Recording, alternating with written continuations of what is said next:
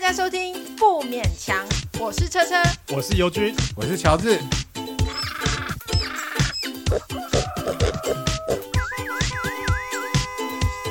啊，不勉强了。乔治，你还记得你第一个偶像或者第一个追的星是谁吗？因为我小时候有自己排过自己心目中的偶像排行榜啊，不过他们都还在世了。那你就你自己的娱乐事业，你自己有那个？对，我第一名就是杨林呢，哦，然后第二名是林慧萍，然后第三名是城市少女。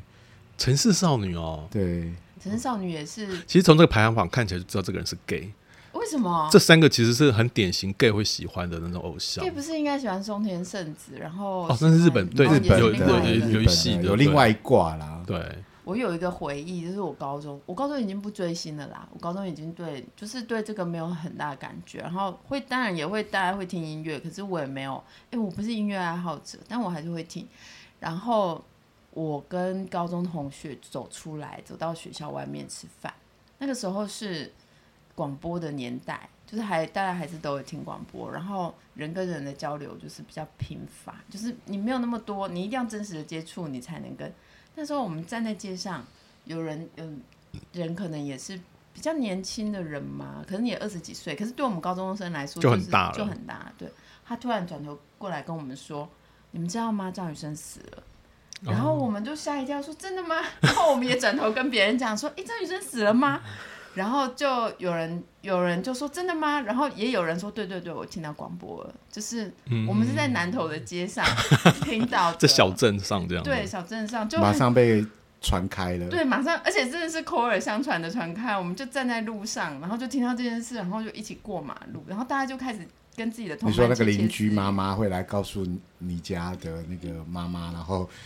在就是用大家用口语相传这样，没有那个还比较像是慢慢的传播。可是我们可能就是那个下午，还是里长有广播，有人听到 有人听到广播，然后他们正在谈这件事，就忍不住就对陌生的人说：“你知道这件事吗？”就是我们就好像说一直在打仗，然后那个战争结束。其实我觉得就是因为张雨生他有一个一定的地位，对对对，所以这个事情对大家来讲，它是一个很震撼的事情，而且就是。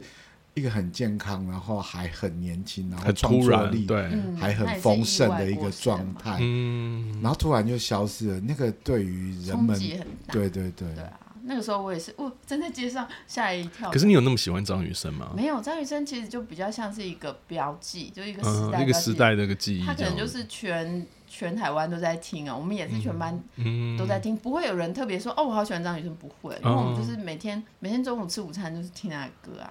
哎，像乔治，你刚刚排行榜啊，那个排行榜会起起落落嘛？比如说一个礼拜排一次哦，然后那个城市少女攻占第一名这样子，你那个排行榜有这样子吗？没有，那个是属于自己心目中的，哦、就等于说你小时候那一段时间，大概我想应该是国小的时候，嗯，然后那时候就是会去买，比如说就杨林的，嗯，那时候是录音带，然后我以前呢还有就跟那个。楼下的邻居姐姐啊，然后带我去光华商场，因为那时候我就跟他讲说，我好想要杨林的海报，他就带我去，哎，不是光华商场，是到那个西门西门町嘛，万年万年，然后他去买了那个杨林的海报，然后一张二十块钱，零下几度 C 吗？还是什么？你没有，就不知道他是拿，就像是那个有没有那个那后那个机车后面那个挡泥板那一种海，然后更大一点的这样子。然后就是去了，然后一张是二十块钱，然后三张是五十块钱。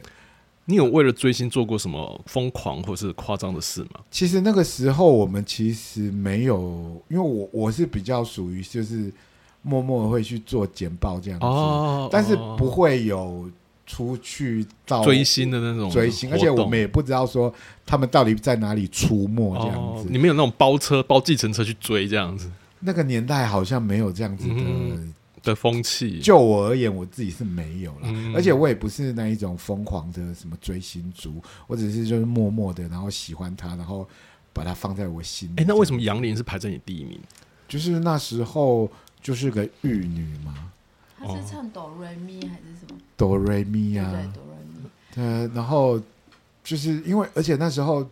资讯也很少，你就是会很在电视上，然后就看到那个你喜欢的偶像，你会觉得哇天哪！嗯就是那短短的几分钟，然后如果你错过了就，就就没了，就没了这样子。我小时候记得星期天下午有个歌唱节目，然后我第一有印象的就是《季节雨》吧？你们有没有？你知道这个歌吗？《季节雨》是谁唱的？我不知道。季节雨，流行歌坛，国语流行歌，活字典。可是因为我觉得，因为我国小的时候，我喜欢的是。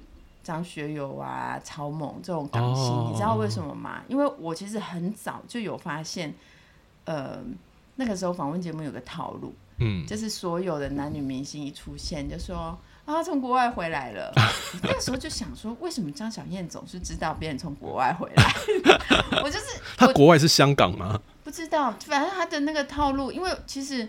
呃，现在的韩团也是，他们有会有一个回归期，嗯，就是他们会有活活动跟停止活动的时候，嗯，他们就把它分得很清楚。可是我觉得其实台湾，就是说回想起来也是那个样子，只是我们大概就习惯说，哦，他不在，但他不会说。他他他现在不是那样活动期，就是说哦，他出国这样哦，就可能出国生个小孩，然后哦，可能也是真的啦，就是出国，大家都会说出国进修，在纽约对，然后到学校什么或者学习唱歌怎么样，反正就，就跟我一样啊，我就喜欢说我以前旅居国外的时候。其实就只有出去旅游五天。我觉得那个时候的明星是塑造出来，他是需要一个保护，然后他们而且以前比较不会有那种狗仔，然后去拆穿别人啊。对对对，以前都是还没有这样的东西。但他们应该也是，你说不定那些玉米明星平常很喜欢挖鼻屎，而且还每个人都会做这件事。不是，不是说。应该那个时候也有，的确有那种现演啊，公演去菲律宾那种，嗯、去或者去拉斯维加斯这种也有的。而且以前的媒体好像都是比较做一些比较呃正向的一些报道。哎、嗯欸，我觉得他们非常非常知识化。他们现在有一些老记者就会也是会开脸书的粉丝页，他们就是会感叹说：“哎呦，我们以前哦，就是人情，就是知道很多事情，但他们不会写。”我就想说。这也不是一个好记者应该要那个，没什么好标榜的。那个就是那个时候，整个娱乐新闻其实一直以来都是那种公关化，公关化就是一直帮对方做公关这样。然后直到呃那个徐有个是徐纪珍的记者，他开始写那个吴宗宪生小孩的事情，然后开始翻转扭转这个娱乐新闻的走向。这是历史上的对对，就开始从吴宗宪开始。我以为是因为。苹果日报跟哦也是呃，那他就是在苹果上面。这个这个记者后来就进了苹果日报当副总，然后他在苹果日报来台之前，他就开始写吴宗宪生小孩的事情，然后是开始扭转整个娱乐新闻的走向。因为其实我很小的时候就有注意到说，不管是所以我就没有喜欢上台湾的明星，因为我觉得他们太假了，每个人设都太假了，以我。那么幼小的心灵都知道，这不是，这不可能是真正的事情，我就很不喜欢，所以我就喜欢的是港星，而且我都是因为听广东歌、看港片这样子。可是那个香港明星，可是被塑造成有一段时间是被塑造成。巨星的感觉，像他们来台湾，嗯，然后每一个都好红哦。嗯，我觉得咸水啦。我觉得那个时候可能跟整个九零年代，他那个香港影视产业非常的发达。可是你看现在，现在就没有什么港星了，因为现在整个香港的那个影视产业，而且会觉得说从香港来的特别时髦这样子。对，嗯，我觉得应该是来来去去都是有很多人会想去台湾发展，台湾有很多人想去香港发展，就找个机会。就会会有一个说你异异乡的背景会加一分，可是他们真的产量很丰富哎。而且他那时候的歌坛跟影视产业是挂在一起。嗯、你你你那时候还不记不记得梁朝伟有在台湾出过两三张唱片？而且不没有那时候一定要不管你会不会唱歌，一定要出唱片。对，就是港星就一定要来出唱片，然后他会借这个唱片作为他的各种其实其他的。那算是一个名片呐。对对对对，就是一个资源的那种整合在一起。的确是有有一个什么，就是专辑他歌也够多，然后你又能上 KTV 这样子，也算是够多了。对嘛？那时候大家都爱唱 KTV。对对。现在是发行。他只是要赚演唱会的钱而已，我觉得。对，就是时代不一样了。时代不一样。他是可以开启你更多。不过港星，你你们有特别喜欢哪位港星吗？在、这个、港星的时候，除了张学友啊之外，我我我大概都喜欢，而且我都如数家珍，因为他们不是有那个吗？就四大天王啊。啊，对对对。就郭富城。张学友没有吧？你是喜欢周星驰？演员我喜欢周星驰，可是他那个时候港剧也是非常非常多，很好看呐、啊。大时是大时代，对不对？对那个时候刘青云呐，啊，哦、对不对？他们也都是又会演戏，然后又会，哎，刘青云有在唱歌，应该是没有。没有哎、欸，他是有他他有在台湾，他有，他有在台湾出过专辑。他有在，我跟你讲，那个九零年代真的是一堆港星来台湾出专辑，连他也可以出唱片。那个时候台湾的巴拉歌真的就是很荡气回肠，有没有？我们是走那个巴拉歌路线的，要洒狗血啦。对对，就是在那个流行歌曲，其实台湾一直是一个很重要的一个制作制作中心，这样子、嗯。对啊。所以那个时候是的确，我喜欢的都是港星哎，因为他们不会来那套，就是出国回来，就是在国外进修，或者是张小燕笑的前仰后合这样子，就不是那种的。他们就我觉得他们讲话比较真实哎。你不会觉得他讲话我听不懂他们在讲什么？哦，对，啊带香香港对对对港广东口音，因为我觉得他们其实是真的比较像艺人。不是台湾的那种，有点像纸娃娃。台湾的艺人其实有点像纸娃娃。没有，他们很明星呢，就是因为他们来了，大家都给他高规格的待遇嘛，所以就会变成说，他们都好像，哎，真的不管。可是我觉得国语国语明星得到的待遇应该也都是高规，只要他够红，只要他够红，就是也是高规格的。现在有有真的，现在在查刘青云有没有唱过国语歌曲？可是这这里网络好像有点慢，是跑的有点不动，所以我还是没查到。哎，乔治，你好像是那时候不是很喜欢西洋歌曲吗？你是听西洋歌曲长大的？嗯，对，就是从大概从国一的时候，国一国二的时候就开始接触了流行西洋流行音乐这样子。然后我记得我那时候买的第一卷西洋的卡带是叫做 Tommy Page。哦，对，哎，果真是 gay。什么？为什么你会从他歌单里面发现他是 gay？我还是不懂哎。因为他就是长了一个粉粉眉清目秀，然后就书生型。对对对，就是我一辈子的品味从来都没有变过。哦，喜欢年轻男生，然后书斯文的那种。应该是说，Tom Tommy Page 那时候的歌迷大部分是女生比较多，对不对？通常会喜欢他的男生都是就是那种少少女歌少女少女杀手，没错。他那时候我记得是长得非常好看，对，而且他那时候就一天到晚就来台湾呢，很因为在国外不红啊。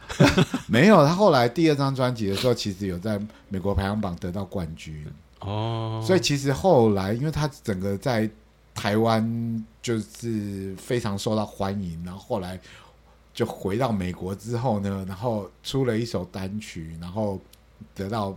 美国排行榜的冠军，然后接下来就开始走下坡了，但是继续的在台湾发扬 发发光发热。是有一些国外艺人是住在台湾的，没错啊。Air Supply 那个是，你是说他住在民生社区，对不 对？一天到晚出来开演唱会。没有，他住在天母。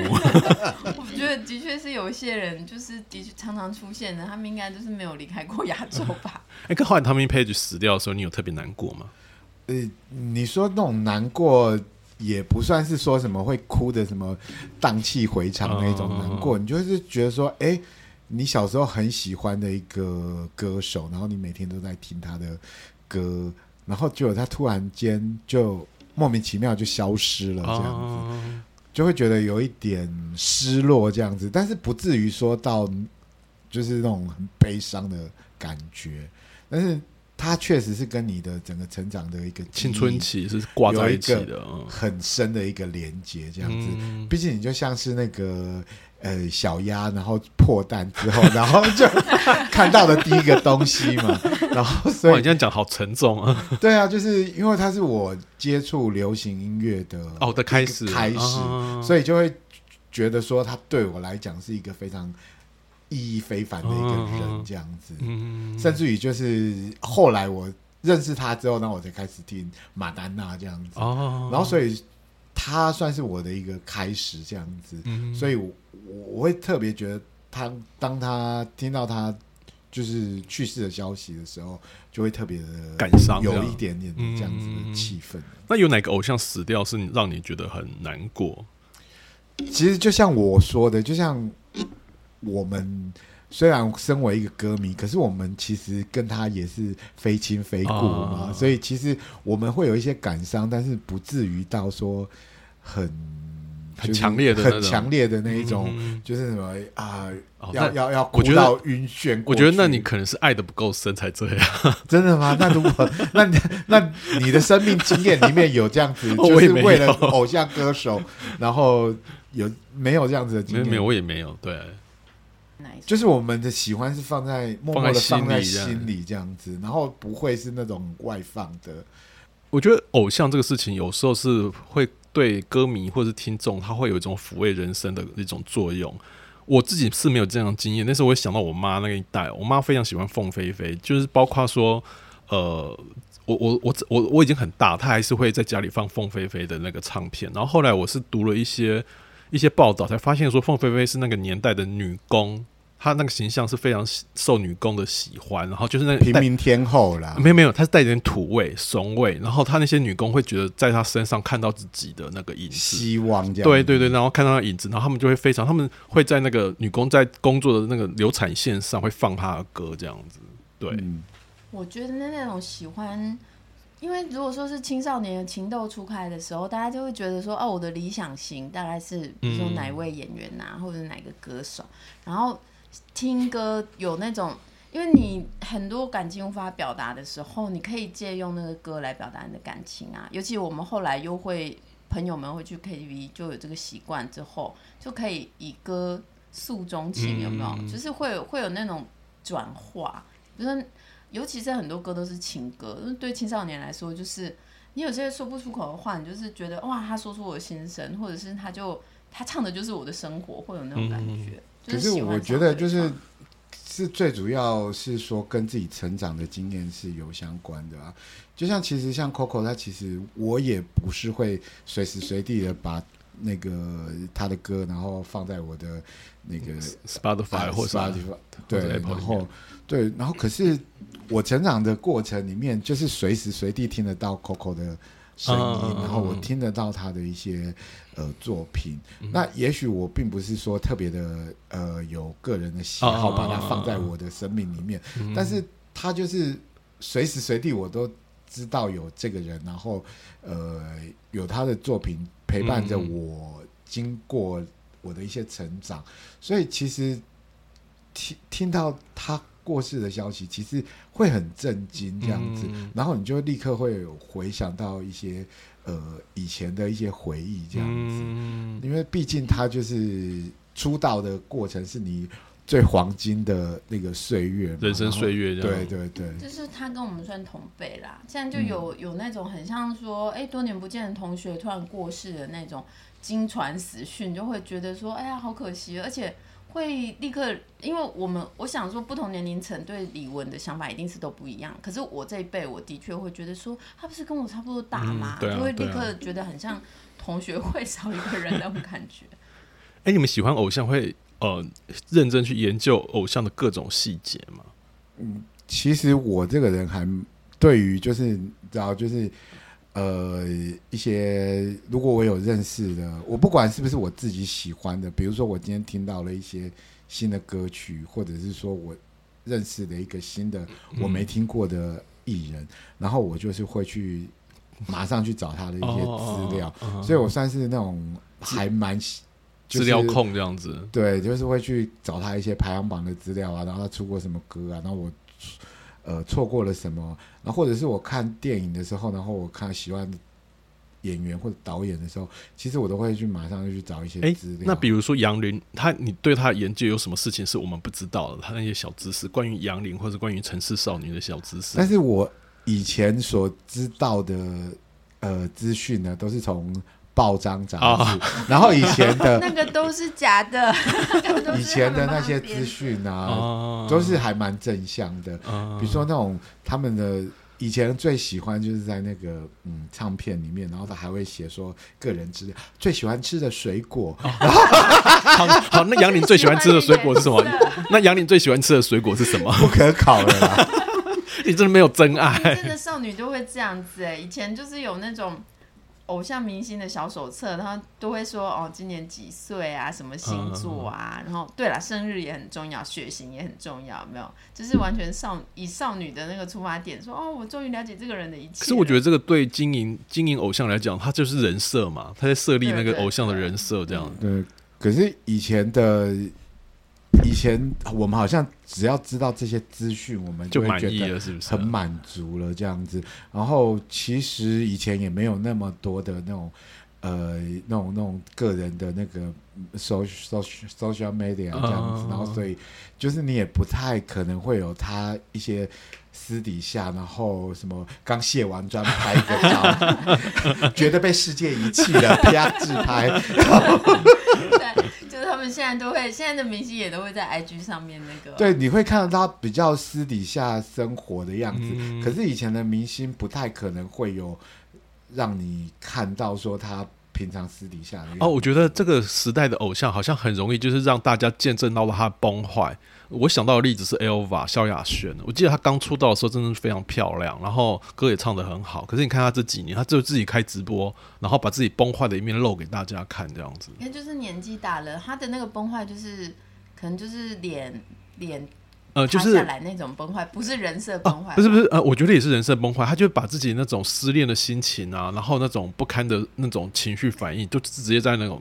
社群媒体上裸露出来，越来越真实。对对，就是每个时代需需要的偶像可能都不一样。可是你跟他的感情连接不会，就是也是会更深。因为老实说，如果现在年轻人他一定有现在的歌可以听，他不会去找一个阿姨的歌来听的，对不对？也许他我们用“崩坏”这个字可能。不是那么好，他可能是用他，就是他，我们会更真实的知道一个人是什么样子，就是他更真实的样子，有一个神神话的或者更啊对更神格的感觉。他现在是 他会变成一个凡人的样子，对对对，凡人的样子。可是以前塑造明星的确是会有点太过太过头了，对，太过头了。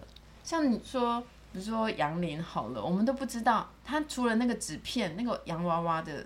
所以我觉得是纸娃娃，那个纸娃娃告诉你的一切，它背后完全是虚空的。所以我就蛮喜欢，我那个时候会喜欢香港明星，就是因为这样，因为他们上节目讲的事情，他们都是会讲一些很很真实的事情，他们就会谈一些说，呃，怎么出道啊？我们台湾明星只有一个出道的方法，你们两个一定也都知道，就是我陪朋友去试镜，就导演选上我，对不对？可是香港明星就不会这样讲话，他们就会说，哦，我就是。我就是很想要当明星，然后我就去考试，然后我比如说像刘青云好了，他以前在邮局工作，然后大家看到他就说：“你长那么高，怎么不去当明星啊？”刘青云真的在邮局工作，对哦，他脸真的好像邮差哦，很适合，对不对？而且有高胆，然后好像他好像还说。以前周润发也在他那间邮局工作过，哦，就他成名之前。所以如果想要当明星，都要去那个邮局了。我我觉得你们都不是都不够格成为那种所谓追星族。我突然想到一个例子哦，国小的同学，一个女同学，她非常喜欢周润发。然后呃，周润发在小在我们小学的时候结婚了，然后那个那个时候还因为他是巨星嘛，我记得还上了《民生报》的头条。然后你知道我那个女同学多疯狂，她把附近所有的那个《民生报》全部买下来。她买下来干嘛？把那个。把那个照片剪掉，把那个女的剪掉，他非常讨厌那个女的，这样，oh. 对，他就是疯狂粉丝这样。他好早收，对对，他家财力也蛮雄厚的。就是有十块钱的话，我可能就会去买豆浆。以前，所以以前没有真爱，五块钱呐，以前民生报五块钱，一个豆浆，然后再加一个饭团。所以你们没你们没有为了偶像做过这么疯狂的事情。可是我像我对他们就是了若指掌，我真的就会他们讲什么话，我都会记得。像你不觉得香港演员、明星就歌手讲话就很 rich 吗？他们有自己的生活的那个质地。有真的有东西在里面，然后怎么考试？比如说，因为他们好像是训练班出来的，他们都会谈说哦，谁谁谁是我同学那种。可是你也不会觉得奇怪，就是很合理。所以我就觉得说，他们的那个世界是很家常的这样子。说他们就是有一个培养的一个训练班，然后大家都从那里面出来。他就是有一个摇篮，然后在那边制造明星，然 后朋友去试镜，然后我被选上。他们不会讲。我我觉得肯定，我不我不我不晓得是不是跟当时的香港的娱乐圈媒体跟台湾的娱乐圈媒体是不一样的，因为那个时候，因为那时候的娱乐圈的香港娱乐圈的媒体就已经是非常锐利，就是会去问那些明星非常呃那种直接的问题，然后他们是不喜欢那种假仙人。我也许我觉得也许是那个环境会造就出这样子的明星样子。对，他就是。而且他面对那种很锐利的问题，他也不会惊慌，因为他们都是被就是练出来的啊，嗯、他们自己知道说公众人物要承担什么事情。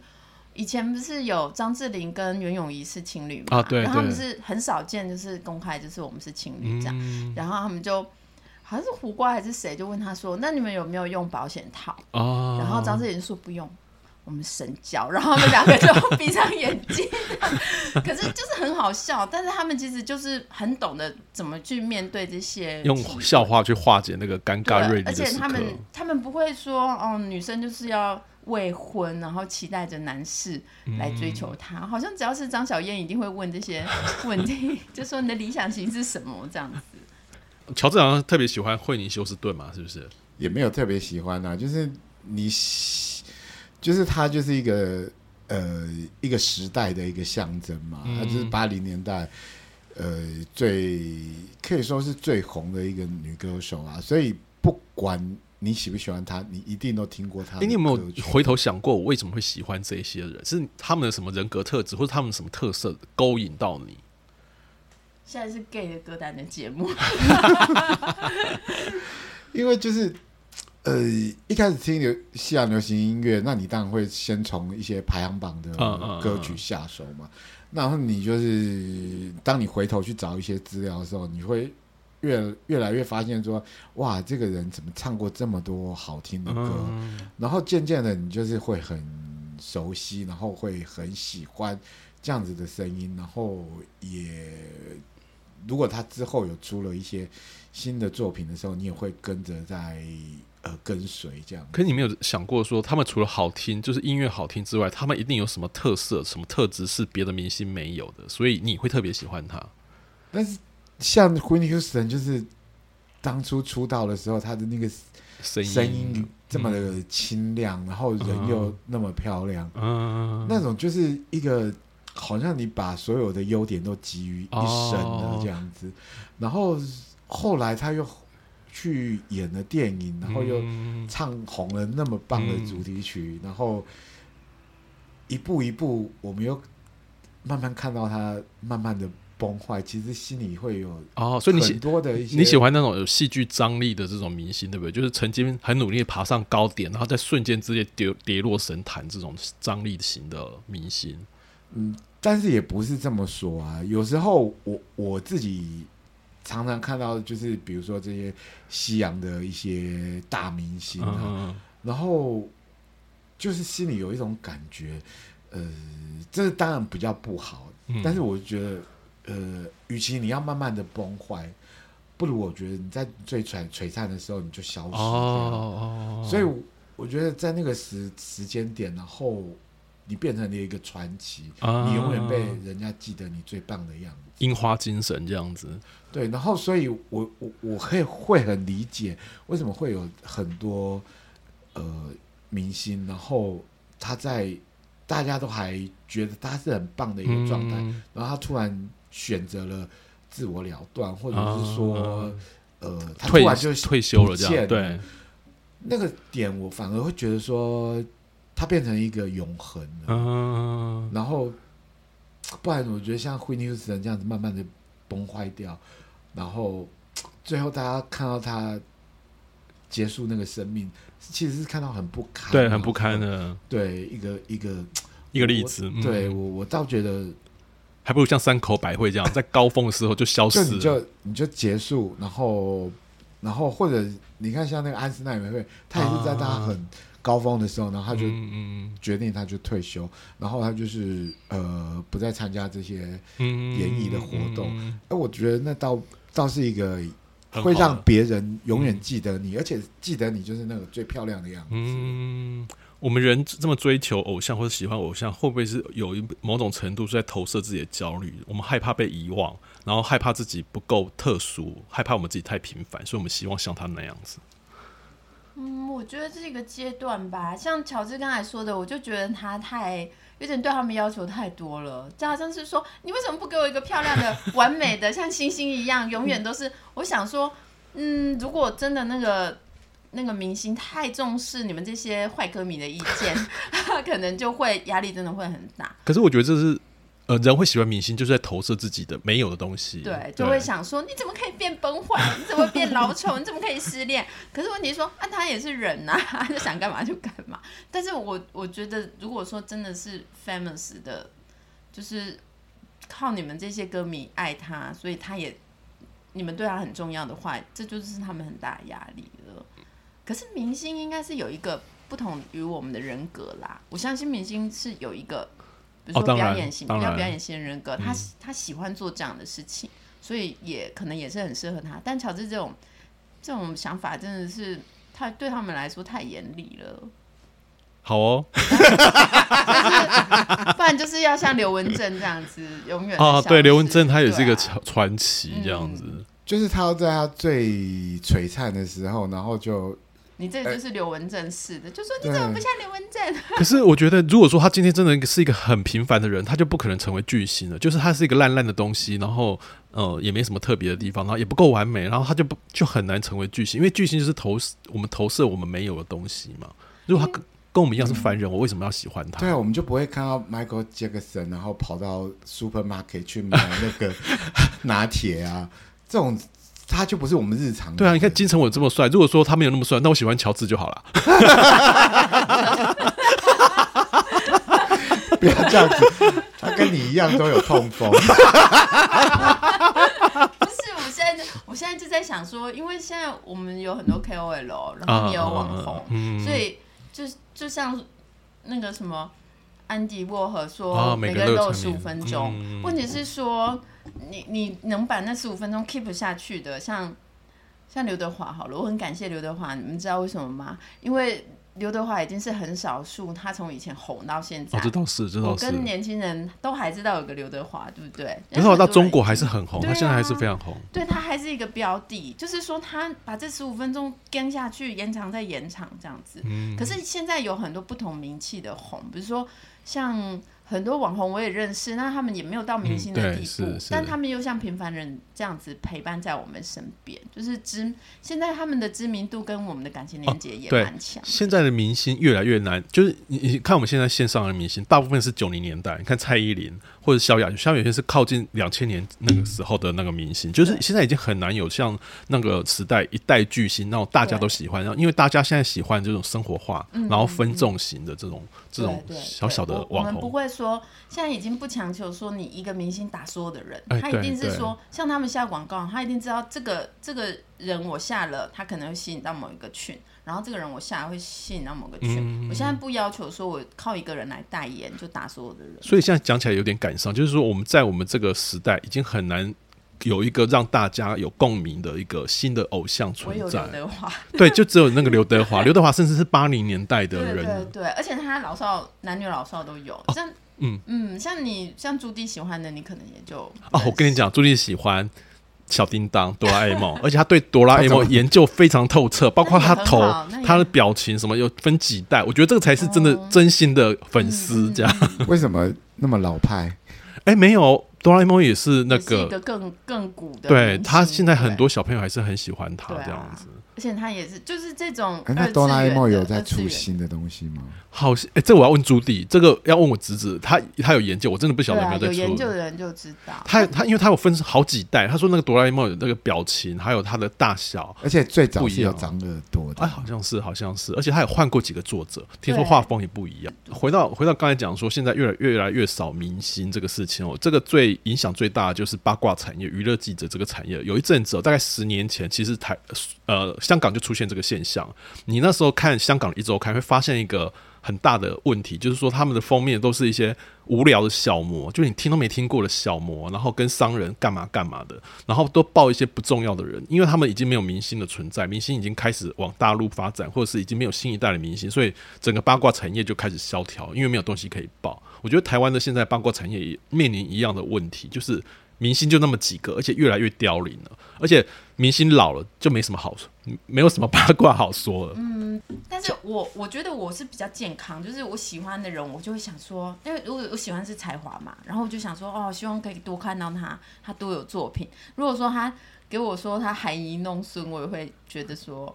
好了，我祝福他。但是他就是我觉得不能有生活化的一面吗？可以可以，但是我我的意思是说，我还是会很期待作品，就是说我想看到他做新的事情，因为我喜欢的都是有创作能量的人这样子。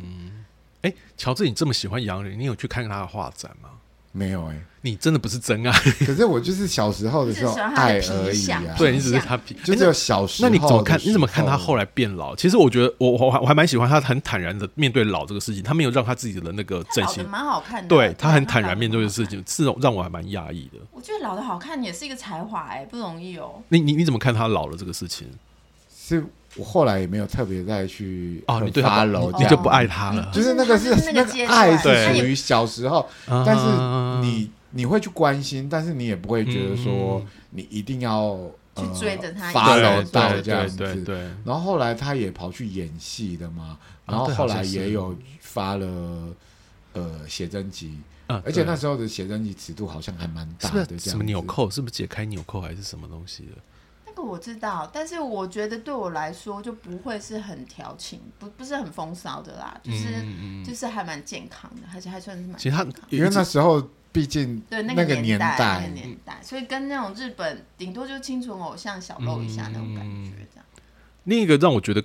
看起来有点感伤，或者是说有点有点那个呃有点感受的那个偶像是酒井法子，他就他在我们高中的时候非常的红，哇，他太传奇了，对不对？对，他很红，然后红到莫名其妙，嗯、就是日剧吧，日剧，然后就刚才讲那个小卡片嘛，嗯、就我们一群男生会买他的小卡片，一张十块钱，对对对对对对，好像是吧，差不多，然后就是会买酒井法子，结果后来后来他吸毒，对，他嫁错人，反正就跟老公。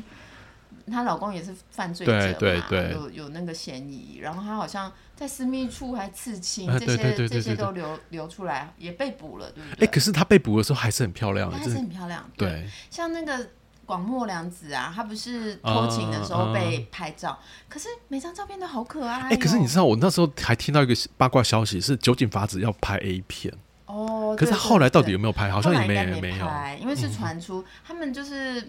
很多八卦跑出来，可是呃，我我跳回来讲广末啊，嗯、我觉得他追求感情非常的美耶。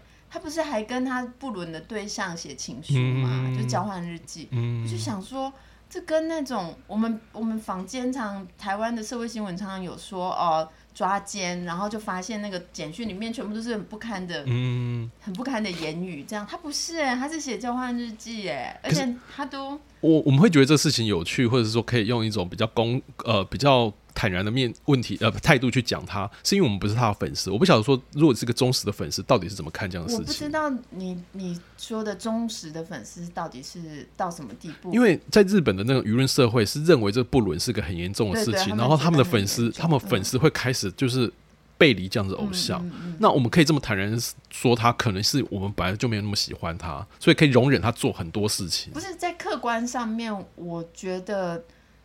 经过那个波折，然后如果能够顺利离婚的话，好像也不错。就是以一个，就真的不是说他是不是偶像，就只是很简单说，一个女生她到了某个年纪，小孩做了不一样的事情，对，她要离婚也是应该的啊。就是就是被发现也是有好处，就是加速这件事情这样子。乔治，你有喜欢广末凉子吗？我对日本明星很不熟。她很漂亮，她很可爱耶。可是我我觉得在日本的那种很严厉的。考考道德的那种，对对，那种残忍的那个下面，他可能接下来可能要沉寂一段时间才会出现。哎、欸，那你有喜欢邓丽君吗？